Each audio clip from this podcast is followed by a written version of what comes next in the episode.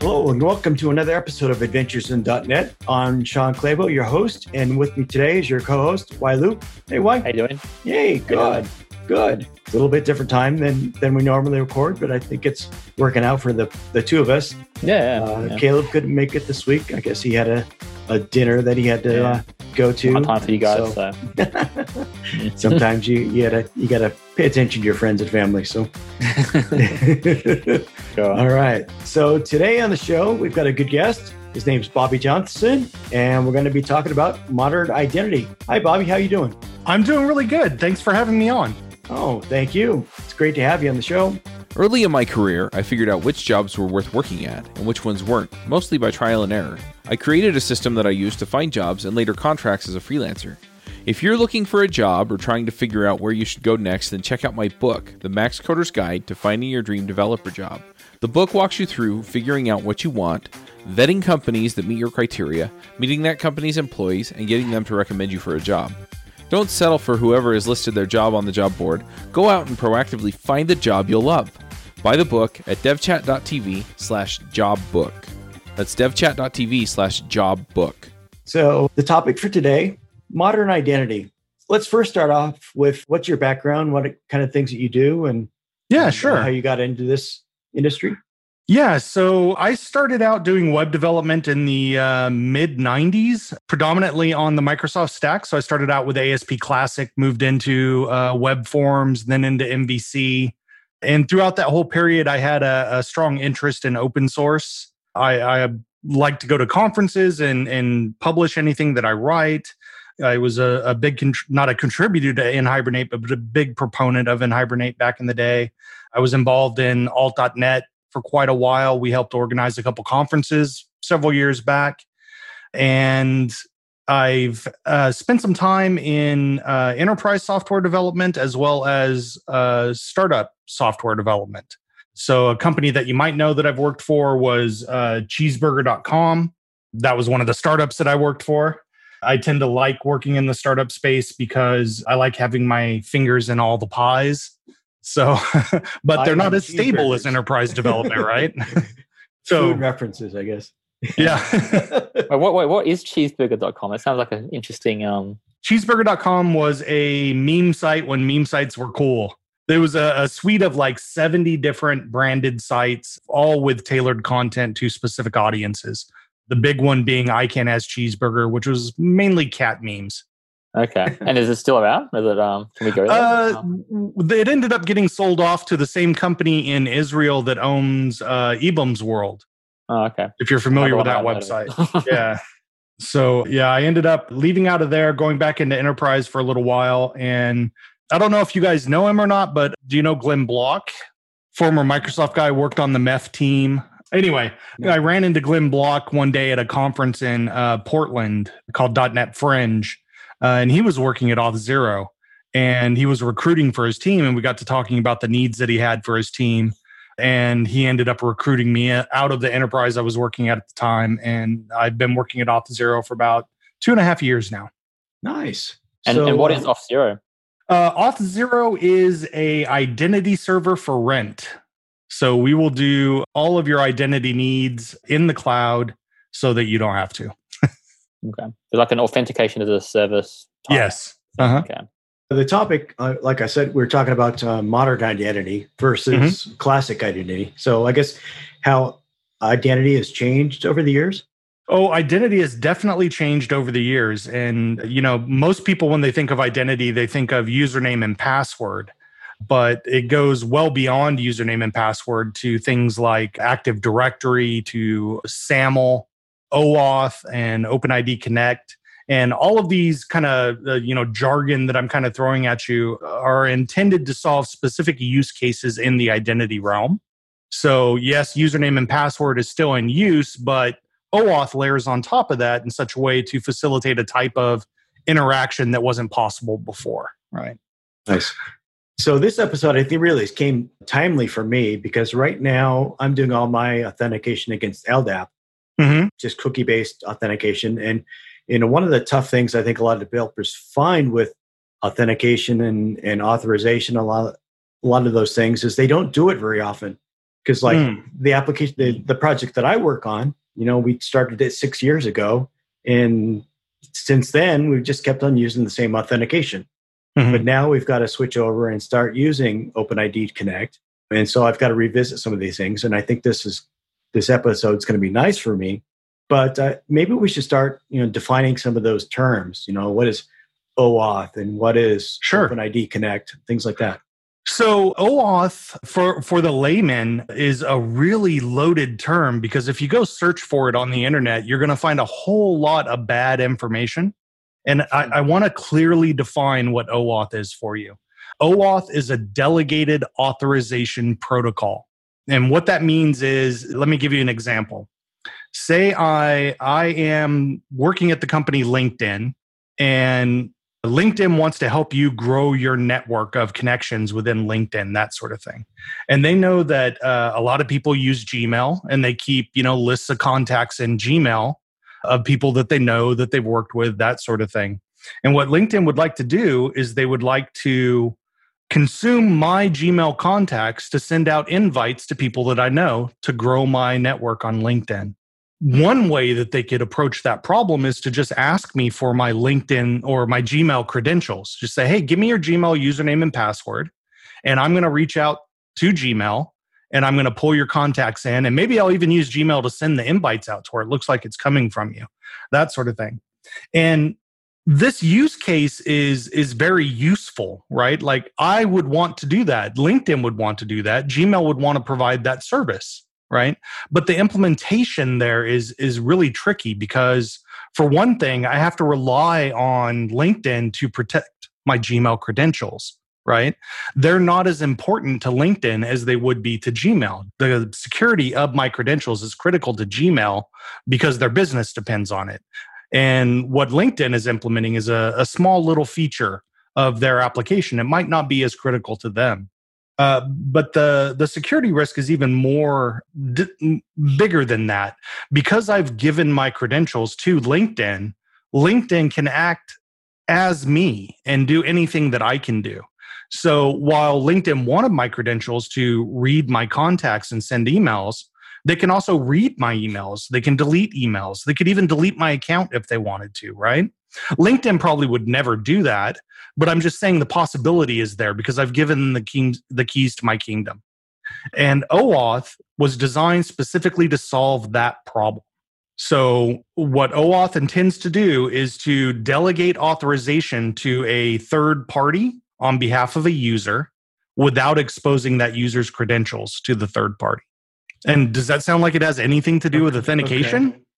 Oh, yeah, I think you say that. So Well, it's like you got a group of friends, and this third, you know, one friend is somebody that you both trust, right? Mhm. And then uh, one sa- says, "Okay, my name is George." Well, my name isn't really George. Mhm. So my friend that the other guy trusts is going to say, "No, that's not George. That's Shawn." Mhm. And is that kind of the the path that's going there? That there's they both have to trust this like third party, or Well, in this case, the third party is LinkedIn, right? So Okay. I'm the user, I'm a Gmail user, and I want to grant access to my resources on Gmail to the third party LinkedIn. And the resources I want to grant them access to are my contact list and the ability to send emails on my behalf. So Gmail is the identity v- the provider in this case. So it's more. um, yes. hmm Yeah. So he's a he's a he's a common friend that everyone Well, we're, we're starting to get into that miscommunication on the internet right now, right? The, we're Oh, yeah. looking at Gmail as an identity provider, but they're not really providing my identity in this use case. They're just providing access to LinkedIn based on what I have consented to give them. okay. Right. So typically the the flow that you see is you go to LinkedIn and there's some button that says, you know, hey, send send uh, invite emails to my contacts, and you click that, and you get redirected to Gmail. And your browser is pointed at the appropriate place to consume your Gmail credentials at this point. If you're not logged into Gmail, Gmail asks you to log in. You provide your credentials. You're giving them to Gmail, not LinkedIn. Mm. And then Gmail will pop up a dialog that says, Hey, user, LinkedIn has requested access to your contact list and to send email on your behalf. Are you okay with that? And you can click OK. And then you get redirected back to LinkedIn with some OAuth magic that that grants that permission between the two parties. So, so given that LinkedIn kind of has to implicitly trust Gmail, is there any kind yes. of like background work that has to be done? Like, is there some sort of trust that has to be established between LinkedIn and Gmail? Absolutely, yeah. So to to accomplish this through OAuth anyway, LinkedIn as a entity would need to come to Gmail and register as a known client, and Gmail would issue them uh, a client ID and a client secret. Uh, and they would provide those credentials in the background when they're communicating with Gmail directly. Okay. Yeah. So one big catch here, and one of the differentiators between OAuth and OpenID is that the access token that gets issued by Gmail, OAuth doesn't really give you a specification for the format of that token. All it really says is that if a client presents the token, the resource will accept it. So the only way a client can use an OAuth token is to send it back to the source of that token. OIDC does have a specified format for its tokens. It's a JSON web token. We call it JOT for short. And so the token in OIDC has meaning to both sides of the of the communication. So it's appropriate for OpenID Connect uh, ID tokens to read them and pull information out of them. So the the the the differentiation I want to make between the two is is this. I'll state it really clearly. OAuth is a delegated authorization protocol, and OpenID Connect is an authentication protocol. I'm using a third party to tell me who a user is. Mm-hmm. So the communication that comes back has meaning to the application.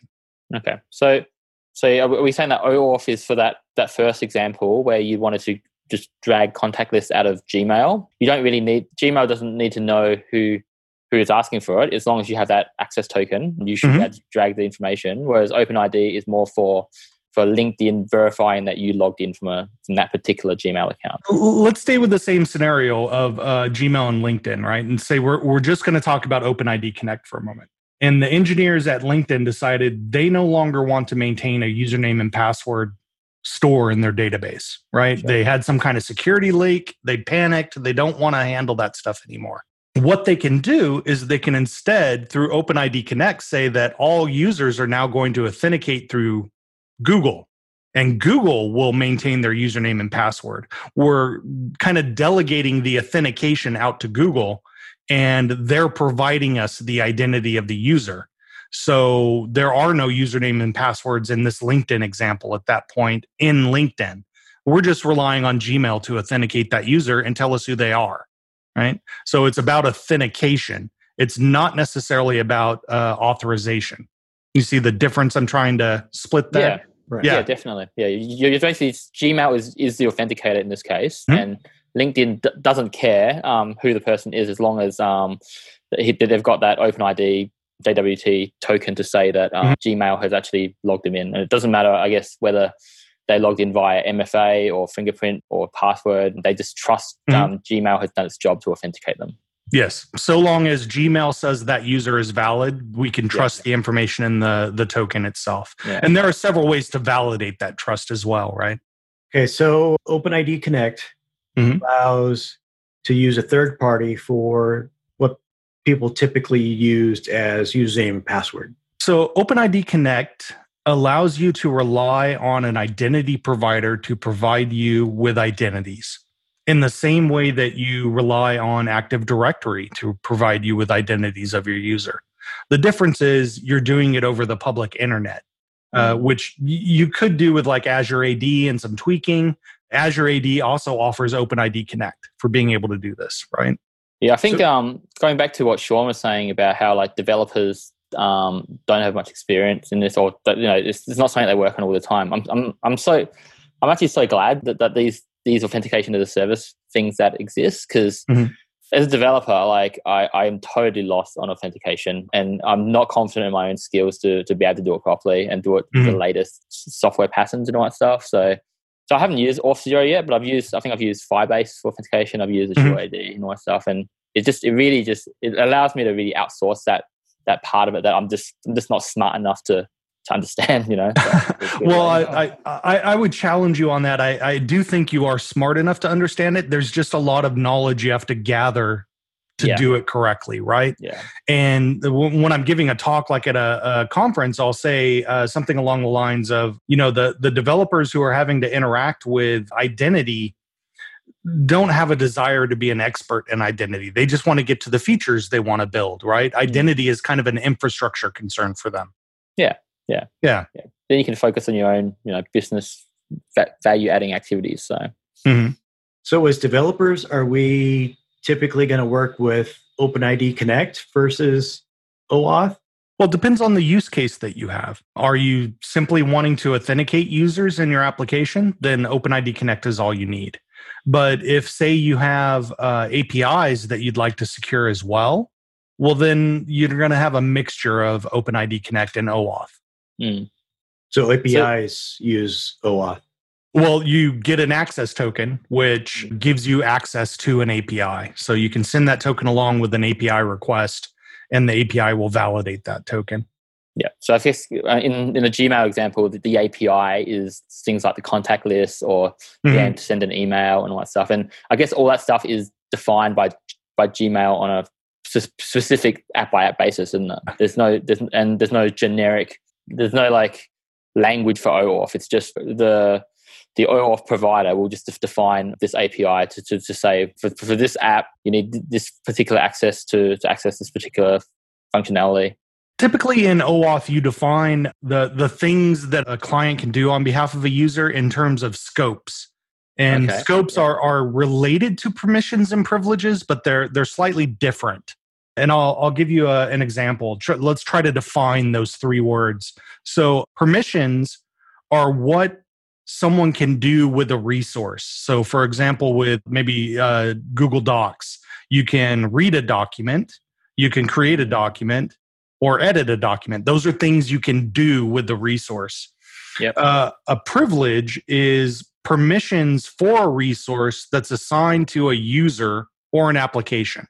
Uh, because applications can communicate with each other, right? So applications can have privileges as well. An example of that would be Bobby can read documents and create documents. So, me personally, I can do these things within the system. Note that I can read and create, but I can't delete, right? Even though it mm-hmm. work, the system, the resource is capable of deleting a document. I personally don't have the privileges to do that. Yeah. Scopes are permissions an application asks a user to delegate. So LinkedIn would like to read my Gmail contacts on Bobby's behalf. Yeah.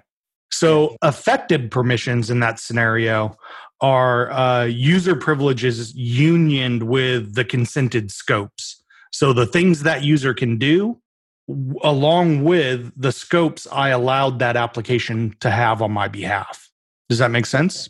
Yeah. There's definitely a lot of jargon in this space, and I find myself having to define those quite a bit. So, in, in terms of effective permissions, just to give you an example of that, Bobby is okay with LinkedIn reading contacts on his behalf, and Bobby has privileges to read the contact requested.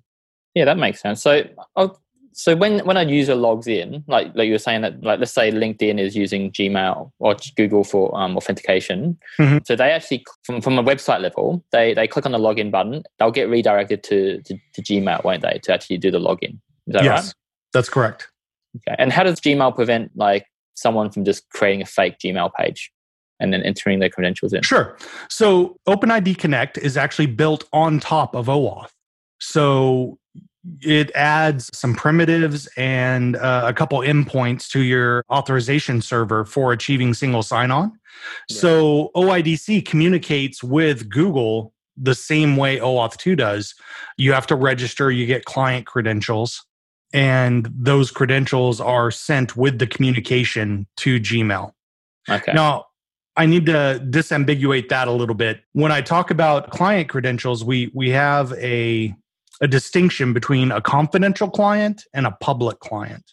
So, a confidential client is any application that can prove its identity to the authorization server, meaning it can send the client ID and client secret in a secure method. So if you're thinking back in the days of like uh, PHP or uh, web forms, you know, you have a web server that can reach out to Google's API and communicate with it outside of a user machine, right? So that that would be a confidential client. Uh, A public client, on the other hand, would be something like uh, your cell phone, an application running on your cell phone, or maybe even a single page application those are not secure enough to be able to store a client secret. So there are some different grant types within OAuth for each of those client types. To answer your question, we need to just kind of define well, what, how are we attempting to authenticate? Are we doing it from a, a confidential client or a public client? Because it changes based on which one you have. So, would the confidential client mainly be your backend? Yes. Mm-hmm. So you, the user would log in from the front end. They'd give you a token. You'd you'd authenticate them, and then let's mm-hmm. say you needed more information from the identity provider. Mm-hmm. Then you'd use you then the backend would act as a confidential client to communicate with um, Auth0 or in the terms of a, a, confidential client, you're probably going to be using what's called the authorization code grant. Yeah. So let's just kind of quickly run through what that means user clicks the login button and they get directed to linked Gmail. They log in, Gmail gets their consent, and then they return the user back to LinkedIn through their browser with a, what's called an access code or authorization code in the URL that they're using for the redirect. So in the query string, there'll be something like authorization code equals some string right? And that string is okay to go through the browser like that because but the string alone cannot be used to exchange for an access token. So i i get redirected back to linkedin. Linkedin's backend then takes the code along with its client credentials and queries gmail directly with the three to get an access token back. So the access token never goes out to the uh, browser itself in that case yeah, which is, would be different with a single page application, right? So you have a uh, a server that's capable of maintaining state, so that the access token can sit there, and it also can secure its own client credentials. Okay. Yeah. So I think most developers are going to be in our scenario. They're going to be developers for like LinkedIn. Mm-hmm. So they're trying to set up their application so that somebody can log in using Google credentials. Their yeah, their Google account basically. Right, right. Yeah. So for those developers, you know, what does it take to get started and get their application set up so that they can then use either Auth0 or Google or something like that to handle those credentials? So, because the combination of OAuth and OIDC are very well specified, you're typically going to be using an SDK to handle most of these interactions for you. So, for a developer uh, who maybe wants to uh, interact with Gmail or Google to do authentication, they're going to pull down a SDK. They're going to go to uh, Google and they're going to register their application with them and receive client credentials. And then they're going to pass those client credentials around each time they're interacting with, with Google directly. So with the SDK, you know, there's probably some good documentation out there for for using that. Mm-hmm. Is there also a lot of providers? Do they have uh, starter kits or things like that, so you can actually see examples of code that's written and yeah, well, I I don't want to sound like I'm hawking Auth0, but uh, yeah, right. we we have uh, it's okay. okay. Yeah. Basically, when you when you sign up for an Auth0 account, you'll go in and you'll you'll create an application there, and we give you quick starts, which basically show you the SDKs for your particular programming environment. So if you're in Java or .NET or Node or something like that, we have quick starts for each one of those platforms for implementing authentication and, and walk you through it. Nice. Well, mm-hmm. I'm stuck. I'm still stuck in classic ASP. Is there something for me? No, uh, absolutely. we we support PHP, which pretty much is very similar to classic right. ASP. I'm not sure we have an SDK for it though, but I'm sure we would accept community contributions of it. All right. Have you heard of Atwood's Law? He says that anything that can be built in JavaScript eventually will be built in JavaScript, and that includes mobile apps. You can build awesome mobile apps and Apple TV and other apps with React Native. Come check us out every week as we talk about some of the ins and outs of building mobile apps with JavaScript and with React on React Native Radio. You can find it at reactnativeradio.com. So we, we we talked about tokens. You know, what mm-hmm. kind of information comes along with those tokens and how can they be used? Sure. So there are three tokens when we're talking about the combination of OAuth and OIDC. OAuth itself defines two types of tokens an access token, and that's the thing that you send along uh, with a request to an API for you know fetching and, and interacting with data. That token, like I mentioned before, is opaque. It really only has meaning to the API that you're calling for. It doesn't have meaning to the client itself. It also defines something called a refresh token. If you've ever gone through an OAuth flow where you know you get a consent screen and the, that consent screen says something about offline access, then what you're requesting in that point is a refresh token. And what that allows you to do is exchange the refresh token for a renewed access token. Because usually access tokens are very short lived. You know, you might have your access token last three minutes or a day, but a refresh token is very long lived and allows you to be able to get new access tokens. OAuth came along and added an ID token to the mix and an ID token, like I said, is formatted using a JSON Web Token, and it's going to carry information about the user. It's going to carry information about like your name, your email address, and it, the token is a JSON Web Token formatted, which means that it's a signed token that comes along, so you can validate it in your client. Isn't that what the OpenID Connect thing is instead of? Yes. Mm-hmm. Oh, so ID tokens were added by OpenID Connect. Mm-hmm. Oh, okay. So yeah. going back to access tokens and refresh tokens, I've always been a little mm-hmm. bit confused. So, like, you're saying that the refresh token is this thing that you're supposed to, it, it, has to be it needs to be more protected than the the access token because the access token is just a like a it's just for one call, but the refresh token is saying that you have to keep is to, to generate the access tokens. Yes. So when, when we talk about these things, we kind of talk about the blast radius of a token actually escaping into the wild. An access token leaking out, you know, is not a good thing, but it expires in a certain period of time. So mm. if you're worried about your access tokens, you know, leaking out and you want to kind of lock them down, you can set the expiration smaller and smaller. They don't necessarily have to be one-time use, mm. but say you set them to 30 seconds. And so if that token gets out, it's only going to be able to be used nefariously for 30 seconds. Mm. Right uh, a refresh token, the blast radius is kind of big because you can use it to generate new access tokens. So you want to store them more securely than you would an access token. And would a re- refresh token have an expiry date as well, or would, would that just last forever? You can have an exp- expiry date on a refresh token, but typically they're very long lived, like maybe six months, a year. Oh, yeah. So just just wondering then, just take an example of a like a SPA app, like like an an Angular or a Vue SPA app. Mm-hmm. I log into um, Auth0, I get that token. Is that a refresh token or an access token in, in that case? So if you're working in a, a, single page application, you're going to be using one of two OAuth grant types. You're going to be using the implicit grant type, or you're going to be using the auth code with proof key for code exchange. Neither of those grant types allow you to get a refresh token. Okay, so it is just an access because token. you never want to send a refresh token to a public client. Oh, okay. That's only for confidential clients. Exactly. Yeah. Okay. Sure. Um, and then once I've got the access token, never been sure where I'm supposed to store it on the on the browser. Like mm-hmm. I've heard local storage is actually not a great place to store the access token. Is that true? Or if so where should I be storing it? That is true, actually. Local storage is available or vulnerable in a number of ways. So storing your access tokens in there is is kind of not a good idea, especially if you want to have a high level of security. So if maybe you're running an ad network in your site or something like that, and JavaScript that you don't own gets run on your page, they have mm-hmm. access to the same local storage as as your JavaScript. Sure. Right.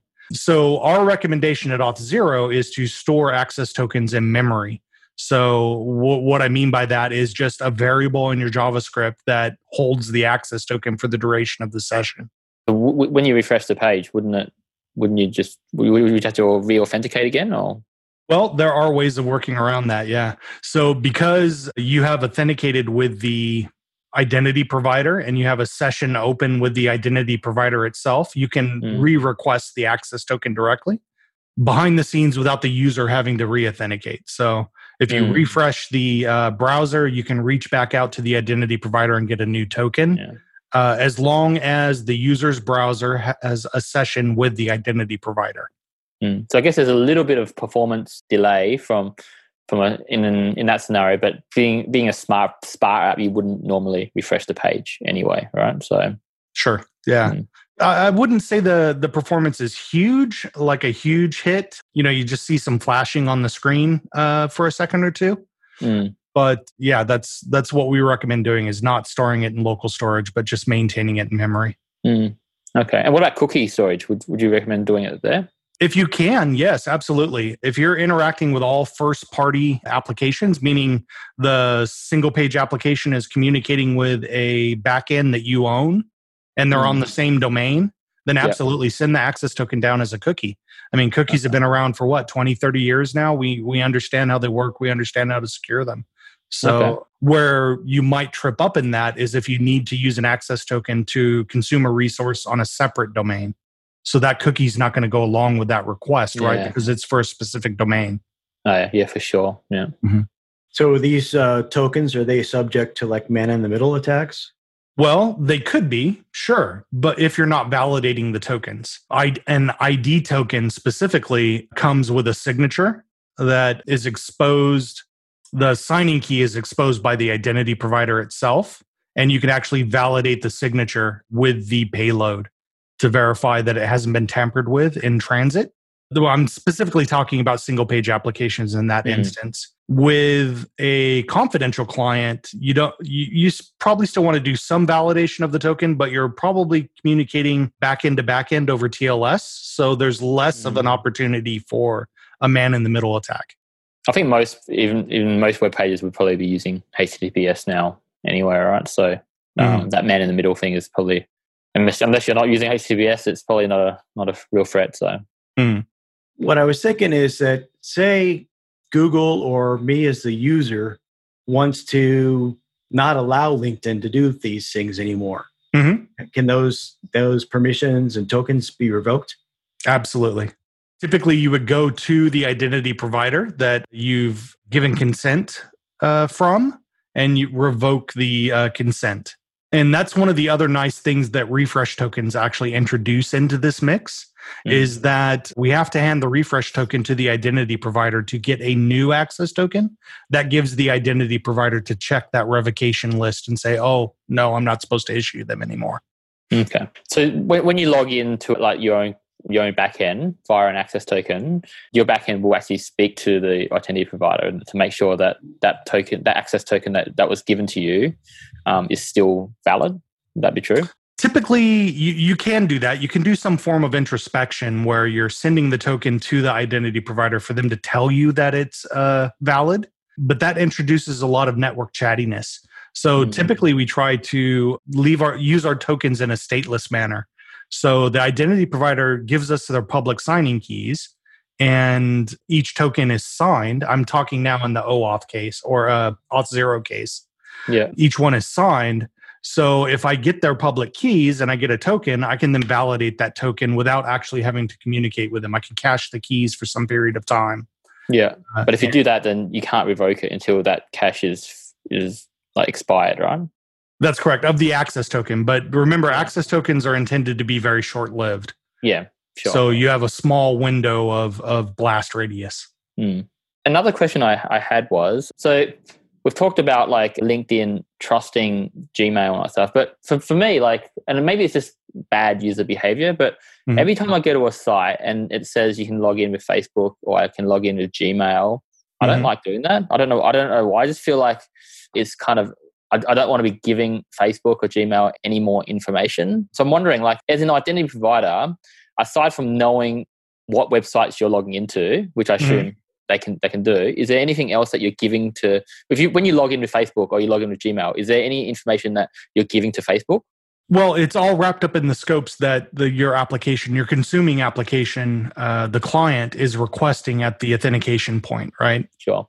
So, so, so that consent screen is going to pop up and tell you this is all of the information that the client has requested Yeah. when you you give consent we're going to send them all of that information Okay. So the only thing you're giving, you're letting Facebook know is that you've tried to log in to that page, or you tried to give the contacts your contact list to this particular website, but nothing else. Like there's no other communication between the websites or any data being passed.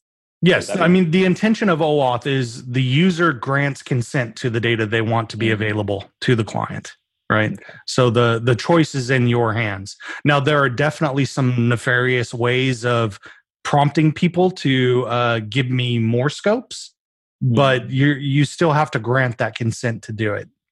And you know, logging into Facebook and logging into Twitter or uh, logging in using Facebook or logging in using Twitter is not the only use case, right? At Auth0, we have the G Suite accounts, right? And that's our primary identity across the entire company. I log into Slack using my G Suite account. I log into Expensify to log all my expenses using my Google account Sure. right? So it's not just about social uh, scraping of your data. it's just about Yeah. having one central location of identities that allow me access to all the applications to be able to do my job. Yeah. And I think at the end of the day, that's actually a, like, despite my reluctance to log into other websites using Facebook, I think that's actually the safer way because it means that only one website has has the ability, like, has my password, I guess, which Mm. is Facebook. And you know, I'm, I'm, you know, I'm not sure whether I trust Facebook as a company, but I do trust them to to protect my identity at least because you know, if if they if that leaks, then they stand to lose, you know, millions, probably billions of dollars, kind of thing. Mhm. So, Well, there's another way to look at it as well, right? If you're using your Facebook account to log into Twitter and to log into Twitch and to log into Reddit and all these other places, you have one place to go change your password that secures all those places, right? Yes. Yeah. So, you know, you go on to Have I Been Pwned and you put in your email and password, and it's like, oh no, I've leaked. You can just go to Facebook, change your password, and you're good to go. The Yeah. other benefit is that for a small development team, Facebook has a much larger dedicated team to identity and securing identities, right? So you can kind of mm-hmm. leverage their skill set and their effort for a very small cost within your application. Yeah, and you can. I guess there's all these features like like MFA and and all those things that if you didn't use an identity provider, you would have to implement yourself, and that would Yes. probably much um, much more expensive than just using Mm-hmm. an authentic provider. So Sure. One of the interesting things we're we're talking about OAuth and uh, OpenID Connect specifically, but where these problem spaces get really interesting and working with is when you have different protocols that you need to authenticate folks through. There's WS Fed, which you guys might be familiar with for Mm. federating identity around a uh, Windows network.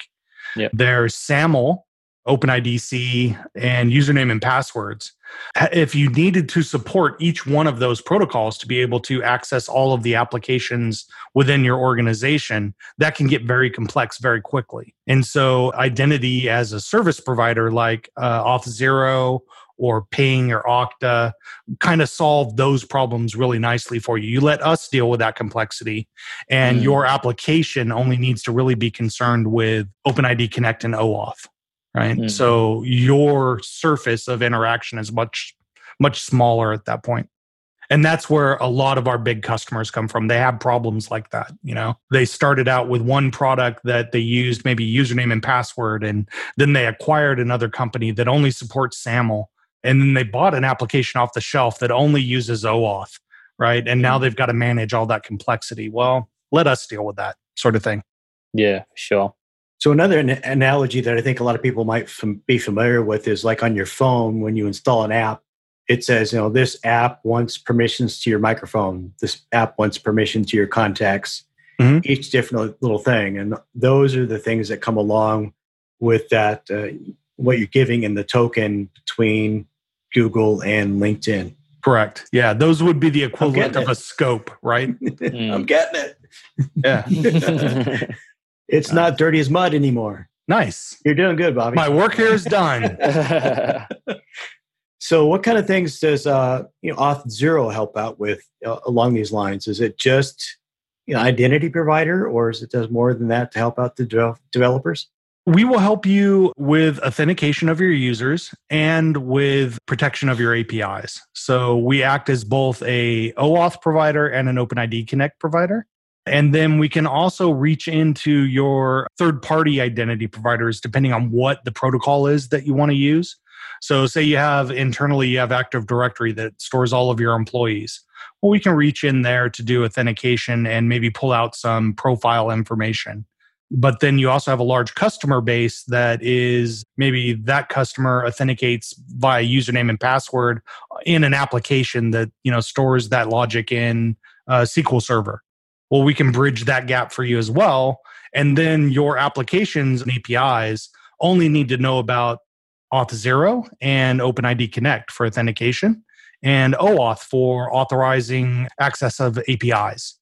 So we kind of simplify your identity blast radius for lack of a better word you know you, there's only one protocol you need to deal with and we'll just connect in seamlessly to all the other protocols that you need to work with Mm, cool. So then for new users, they'd all be re- directed over to Auth0 to create an account? That's correct. Yeah. You can customize the UI. We have a full suite of user management tools like create an account. I forgot my password, reset passwords, MFA. All those things are built into our platform and all of it is customizable. And we also offer custom domains. So from your end user's point of view, it still looks like they're going to your domain for that authentication. You would just have some subdomain like uh, accounts.example.com. So is there a, is it, how, how, what's the pricing structure? How, what's, how do you guys monetize? Is it like, it's like a freemium thing where? Sure. We definitely have a freemium model. You can get in and start playing with it absolutely free. Uh, the next step up from that is the developer pro account, which I believe right now costs $29 a month when we bill typically on active users per month so someone has come and logged in at least once once in a month that's one active user yep. uh, and then we have some the enterprise features that i spoke about like reaching into active directory or integrating with saml those tend to be enterprise pricing and you need to actually talk to a salesperson about that i don't get involved in that stuff yeah all right any other questions? Wai I I um, I'm doing pretty good. I'm I feel a lot better now. I've learned a lot. About 45 minutes ago. awesome. Well, hey, you guys are are welcome to reach out anytime. I'm on Twitter. I'm on my own website, and I do Twitch live streaming. So right. feel free to well, pop in and ask questions. Yeah, let our listeners listeners know how to uh, to get you there at Twitter or Twitch or things like that. Yeah, sure. So my uh, Twitter handle is not myself. Uh, same for GitHub. Uh, my website is I am not myself, and I'm a member of Jeff Fritz's uh, Live Coders team. So you can find my Twitch channel at notmyself.livecoders.dev. That's not confusing it. at all. yeah, uh, I, I've been known not to sign up to a website because I can't get my username. So, yeah, there's not uh, too many Bobby Johnsons around. Oh no, I mean not myself. Yeah. Yeah, you're not yourself. You're not Bobby, but you're yeah, Bobby. Yeah. yeah. it's it's it's kind of an inside joke for myself. I I grew up in a very small town in northwest Arkansas, and I did a lot of chicken farming in my formative years. And so I moved out to the West Coast and got into tech, and I'm making you know tons of money. And obviously, the life I'm living is not mine. I'm I'm not that guy that grew up in Arkansas anymore. So ah. that's that's kind of where it came from. Ah. Good thing. Are you building applications with Vue.js? Then you need to check out the Views on Vue podcast. Every week, we bring in a guest panelist from the Vue community and talk about the interesting things being built with Vue or the changes coming in its ecosystem. You can find it all at viewsonvue.com. All right. So I think we should probably move on to picks. I'll be be glad to go first, and uh, I think you'll like this one. Wai? I've actually okay. been watching a number of Australian TV shows recently.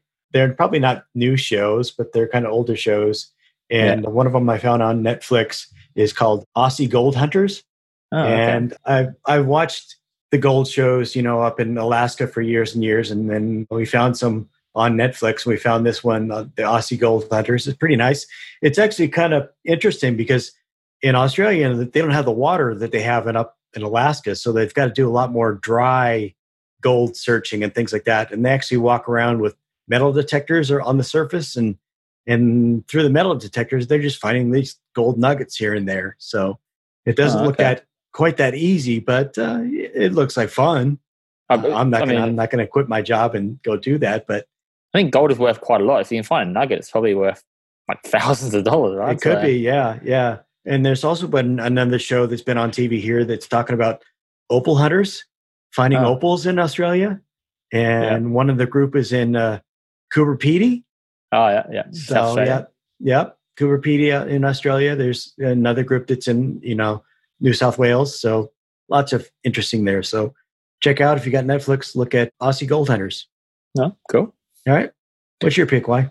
Okay, so my pick this week is actually a like it's a YouTube video that kind of just showed up on my just on my recommended list one day. Um, it's called Time Lapse of the Future, and I normally wouldn't just show like a just recommend just a normal YouTube video, but it actually kind of just blew me away. So the so the video is about what will happen to the to the universe like in the future, and the idea is like at start is it's like a time lapse. So one second is is equivalent to like one year, but then after like five seconds it'll double. So then, you know, one second is equal to two years, and it'll just keep going and going. And it, it actually goes for like half an hour. So, it, so the time, the rate of time just exponentially increases, and it's just super interesting because it's not really about what will happen in like a million years or even like a billion years. It will happen. It's it's, it's about what will happen in the. It'll, it's about what will happen with the universe in about like like a trillion trillion years. You know, like numbers that you can't even kind of imagine. You know, and you know things like it'll, it'll discuss like things like black holes just kind of eventually